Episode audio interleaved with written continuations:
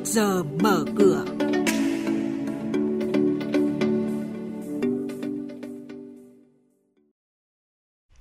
Thưa quý vị, thưa các bạn, Trung Quốc thiết lập tỷ giá nhân dân tệ giảm, giá vàng trong nước tiếp tục tăng mạnh và một số hoạt động giao dịch đáng chú ý của công ty niêm yết trong ngày hôm nay sẽ được chúng tôi cập nhật cùng quý vị và các bạn.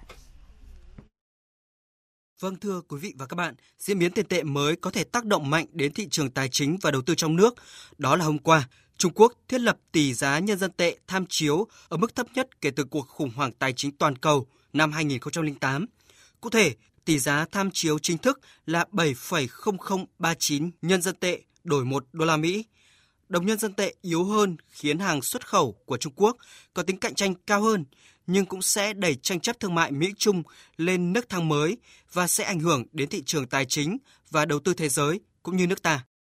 Cuối giờ chiều qua, giá vàng SJC được niêm yết ở mức bán ra 42 triệu 250 nghìn đồng một lượng, tức là tăng tiếp 100 nghìn đồng mỗi lượng so với giá sáng qua và tăng gần 3 triệu đồng so với mở cửa đầu tuần. Tuy rằng hiện nay có nhiều kênh đầu tư khác nhau khiến thị trường vàng nhìn chung không có nhiều biến động mạnh trong giao dịch, nhưng các chuyên gia vẫn khuyên cáo dù giá vàng trong nước có khả năng tăng tiếp đến cuối năm theo giá vàng thế giới do bất ổn kinh tế thế giới, nhưng bất ổn cũng là lý do mà nhà đầu tư cần thận trọng với quyết định của mình. Chuyên gia kinh tế Nguyễn Trí Hiếu khuyến nghị. Dự báo của tôi là giá vàng trong nước cũng như giá vàng thế giới sẽ tiếp tục tăng trong những tháng tới. Có thể dùng một cái số tiền nhàn rỗi của chúng ta để mua vàng.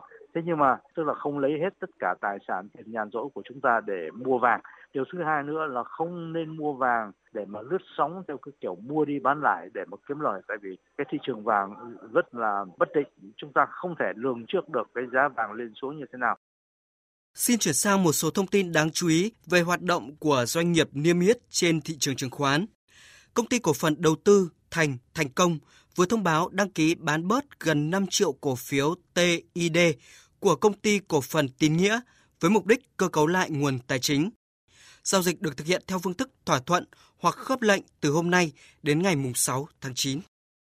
Công ty cổ phần nhựa Hà Nội, mã chứng khoán NHH thông báo chốt quyền trả cổ tức năm 2018 bằng tiền, tỷ lệ 10%, tức là một cổ phiếu nhận được 1.000 đồng và thưởng cổ phiếu với tỷ lệ 11. Ngày đăng ký cuối cùng là ngày 12 tháng 8, tương ứng với ngày giao dịch không hưởng quyền là hôm nay, mùng 9 tháng 8. Với 16,8 triệu cổ phiếu đang lưu hành, Nhựa Hà Nội dự chi số tiền là gần 17 tỷ đồng để trả cổ tức. Ngày thanh toán là ngày 23 tháng 8. Quý vị và các bạn đang nghe chuyên mục Trước giờ mở cửa, phát sóng trên kênh Thời sự VV1 từ thứ 2 đến thứ 6 hàng tuần. Thông tin kinh tế vĩ mô, diễn biến thị trường chứng khoán, hoạt động doanh nghiệp chứng khoán. Trao đổi nhận định của các chuyên gia với góc nhìn chuyên sâu, cơ hội đầu tư trên thị trường chứng khoán được cập nhật nhanh trong Trước giờ mở cửa. Xin chuyển sang thông tin về diễn biến giao dịch trên thị trường chứng khoán. Lực cầu gia tăng mạnh trong phiên chiều qua đã giúp sắc xanh tăng điểm lan tỏa trên thị trường – lần lượt kéo các chỉ số vụt tăng. Cổ phiếu VHM đóng vai trò lực đỡ chính trên sàn niêm yết Thành phố Hồ Chí Minh với mức tăng gần 4%. HDG cũng tăng gần 5,5%, BVH tăng 5,8%. Nhóm cổ phiếu ngân hàng cũng đồng loạt tỏa sắc xanh nhưng đà tăng còn khá hạn chế, chủ yếu trên dưới 1%. Đáng chú ý là nhóm cổ phiếu vận tải, cảng biển tiếp tục nới rộng biên độ tăng, điển hình là chứng khoán GMD tăng 5,8%, HAH tăng 6,7%. Đóng cửa ngày giao dịch hôm qua, VN Index tăng gần 10 điểm và giành lại ngưỡng kháng cự 975 điểm. Tổng khối lượng giao dịch gần 220 triệu đơn vị, giá trị hơn 6.000 tỷ đồng, tăng gần 16% so với chốt ngày hôm trước.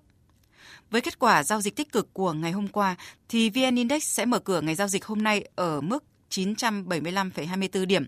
HNX Index khởi động từ 102,9 điểm, còn Upcom Index bắt đầu từ 58,3 điểm.